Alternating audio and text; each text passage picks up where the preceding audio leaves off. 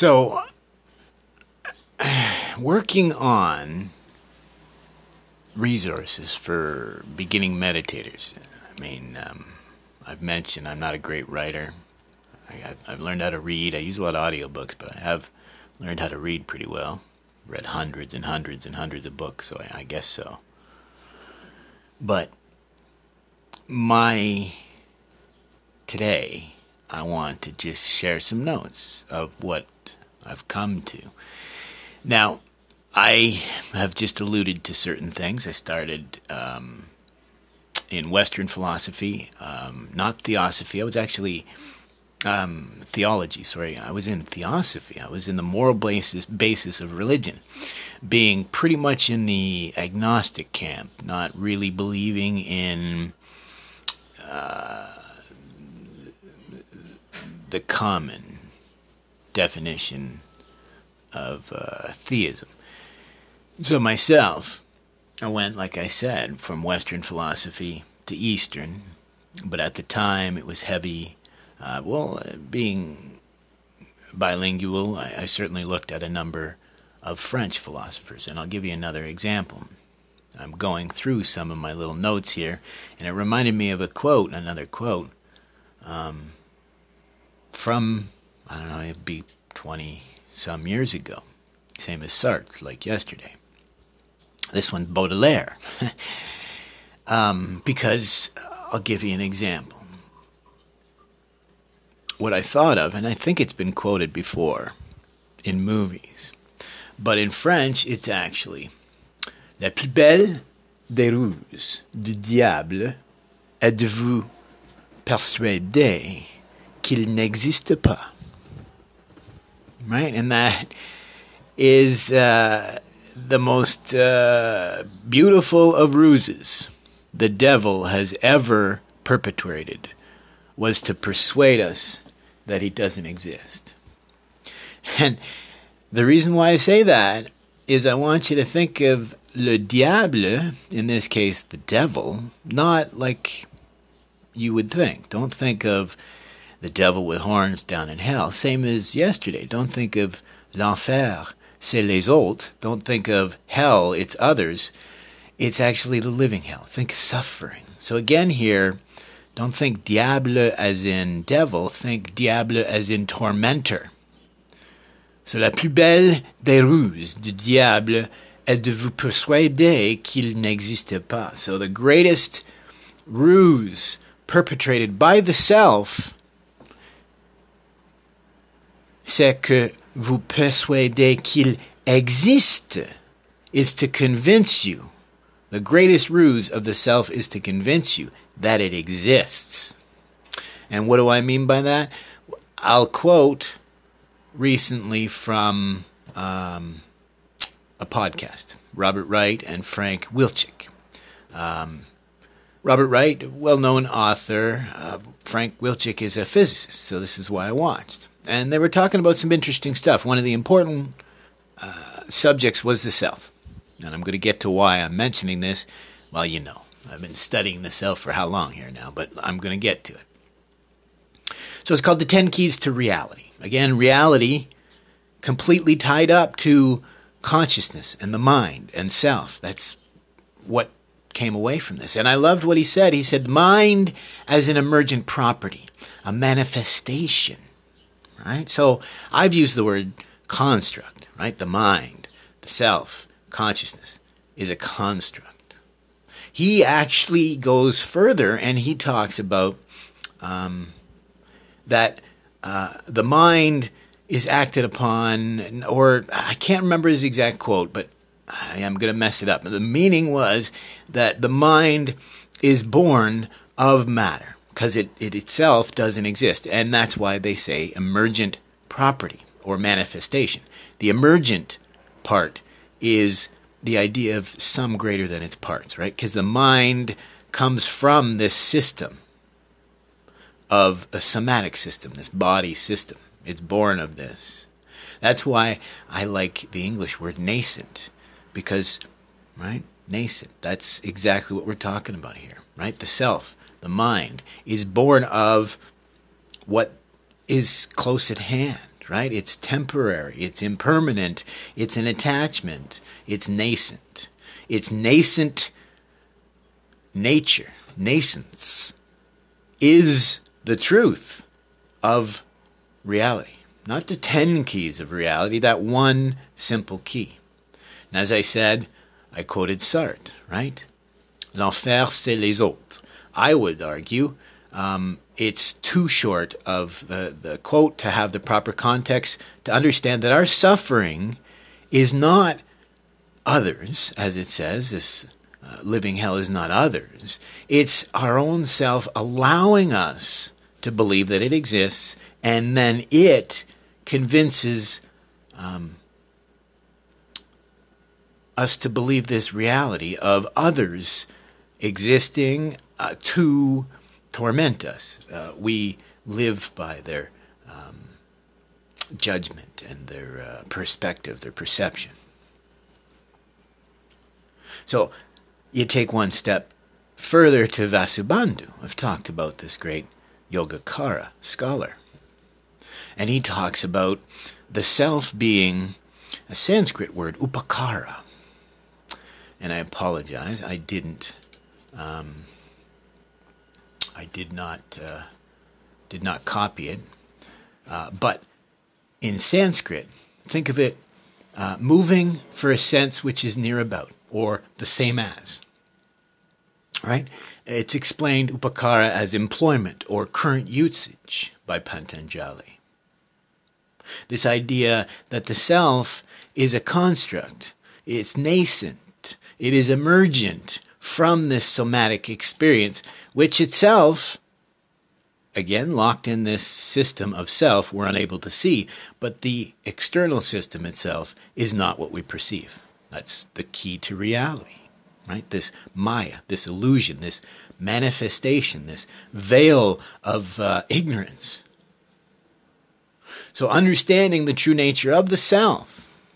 And if you look at the Lamrim, which I adore mainly because you look at this advanced tantric, tantric, tantric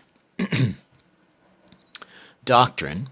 You have the teachings from the Theravada, you have uh, Nalanda, you have your Mad- Madhyamakan, you have um, the Yogacaran insights, um, and then you have the Tantric, the Tibetan, um, and then even influence from China and back and forth for centuries. Uh, Tibetans lived as um, tutors for the Middle Kingdom for centuries.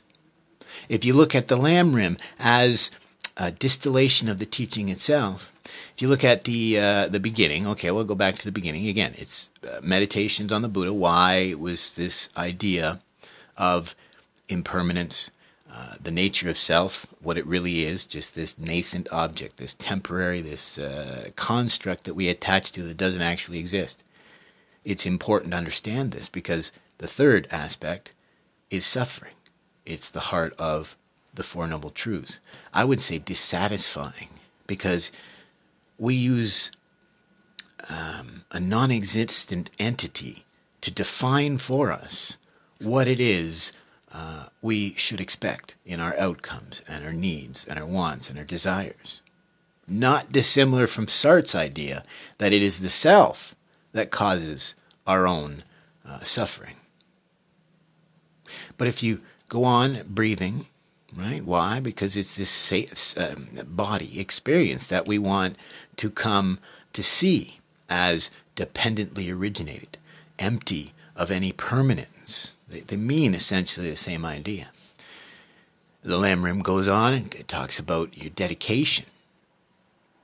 Dedication, this idea uh, in the West of faith, is not understood here. You must have uh, faith and devotion and commitment. Right? You can have doubt, but your certainty that your reduction in your own dissatisfaction, your own suffering, uh, will also in turn reduce the suffering of others. Right? The Lamrim goes on and explains the nature of mind, mind and rebirth, uh, you know, transforming attachment. It talks about karma, destructive and constructive actions. It Talks about the sufferings of human beings in the mid level, mid level uh, practitioner. Talks about cyclic existence, the rising of mental afflictions, right? So you see this progression from simply overcoming our physical or somatic experience and starting to look at the true nature of self and thought and feelings and volition, these formations. Right? The paths that cease determ- disturbing attitudes, negative emotions, and karma. This idea of that alaya vijnana that I talked about, emptying that storehouse of um, negative impressions that you've built up. Uh, because that self that you attached to in the past didn't exist, nor do any of these impressions. I've always wondered how do you drain that alaya vijnana? Simply by not attaching. That's the, the answer. Simply not attaching to those historical negative uh, perceptions. That's all it was. I mean, don't even think of them as actions anymore. It's simply a volition in your head that you're attaching to. It doesn't exist. The self, nor that storehouse of negative karma. And the final path is of the advanced practitioner. And it begins with equanimity, same as the jhana, right? You deal with the physical the first, the, uh, the, the mental formations in the second. You begin to experience equanimity in the third, and you experience a resident, um, first hand, uh, tangible, equanimous uh, experience. This sati uh, upekkha, this idea that uh, you're resident in both being mindful of what? The self and everything being dependently originated and impermanent and empty of nature and uh, the true nature of reality. You that's what you are mindful of and you have this experience of self and others not being separate because the Lamrim goes on and talks about seeing all sentient beings as having been our parents, kindness of others, equalizing self and others, the disadvantages of self centeredness, the advantages uh, of cherishing others. And it talks about love and compassion, right? We'll be on the Brahma Viharas. Again, they're called divine abodes for a reason because there's no better place to, you know, place your self, your view, your understanding. No better place to make your, again, vihara, your abode, your temple. Make it your temple. As I said, shraddha, shraddha is this faith and commitment in the prescription of reducing suffering by studying the true nature of self, others. And it final, the final few steps on the Lamrim is generosity ethical conduct, patience, and the disadvantages of anger, patience and the antidotes to anger, joyous effort, concentration. Here's an, an important aspect we need to understand samadhi as a clear comprehension of right view, right understanding, right effort, right, you know, I mean, everything. And the final two being dependent arising, pratitya samutpada, depending Sanskrit or pachitta samutpada, dependent origination, and emptiness. Your final two aspects are also the most important. Right view, right effort, right concentration, the advantages uh, to patience, the disadvantages to anger, ethical conduct, generosity, they all revolve around this idea. The self is empty, it's dependently origin. So, therefore, we're all part of one system equanimity. And the final is how to rely on a spiritual mentor. And that's where I fall into, arguably, the heretic, uh, um, because I honestly uh, feel that there are, there's no, uh, as Churi said, the the there's no end to sentient beings, as there are no um, no or the sorry the the Dharma doors. Oh, geez, boy, I sure messed that one up, eh? How can you tell like I don't script? I, I, try to script. I'm doing better. From the very beginning of this a couple of years ago, it was completely off the top of my head. Now I make notes. I'm doing my best. I'm learning how to write. Yi said that uh, sentient beings are numberless, as are the entry uh, paths to the Dharma of Nirvana. Right? His his uh, meaning was don't get fixated with that third fetter of rites and rituals and ceremony. Don't allow this um, important investigation of logic and reason, of calm introspection, of insight and uh, concentration. Don't forget your goal is not to follow any one path, not to follow any one individual. The idea is to develop your own path and implement the teachings to reduce your own dissatisfaction, your own suffering. Um, and hopefully, in turn, um, make the world a better place. Uh, as I've said before, uh, I boil down all of it to selfless versus selfish.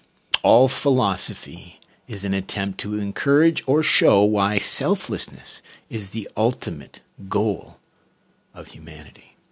Like the Ubermensch, or Sartre, or Vasubandhu, or Vedanta, the Tantric, or the Vijnanayana.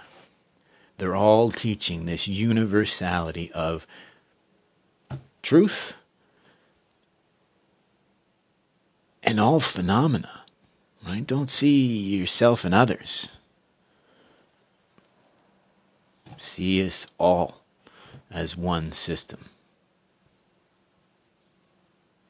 And there is the liberation. As I've said before, you don't need to believe in a higher power if you believe in the system.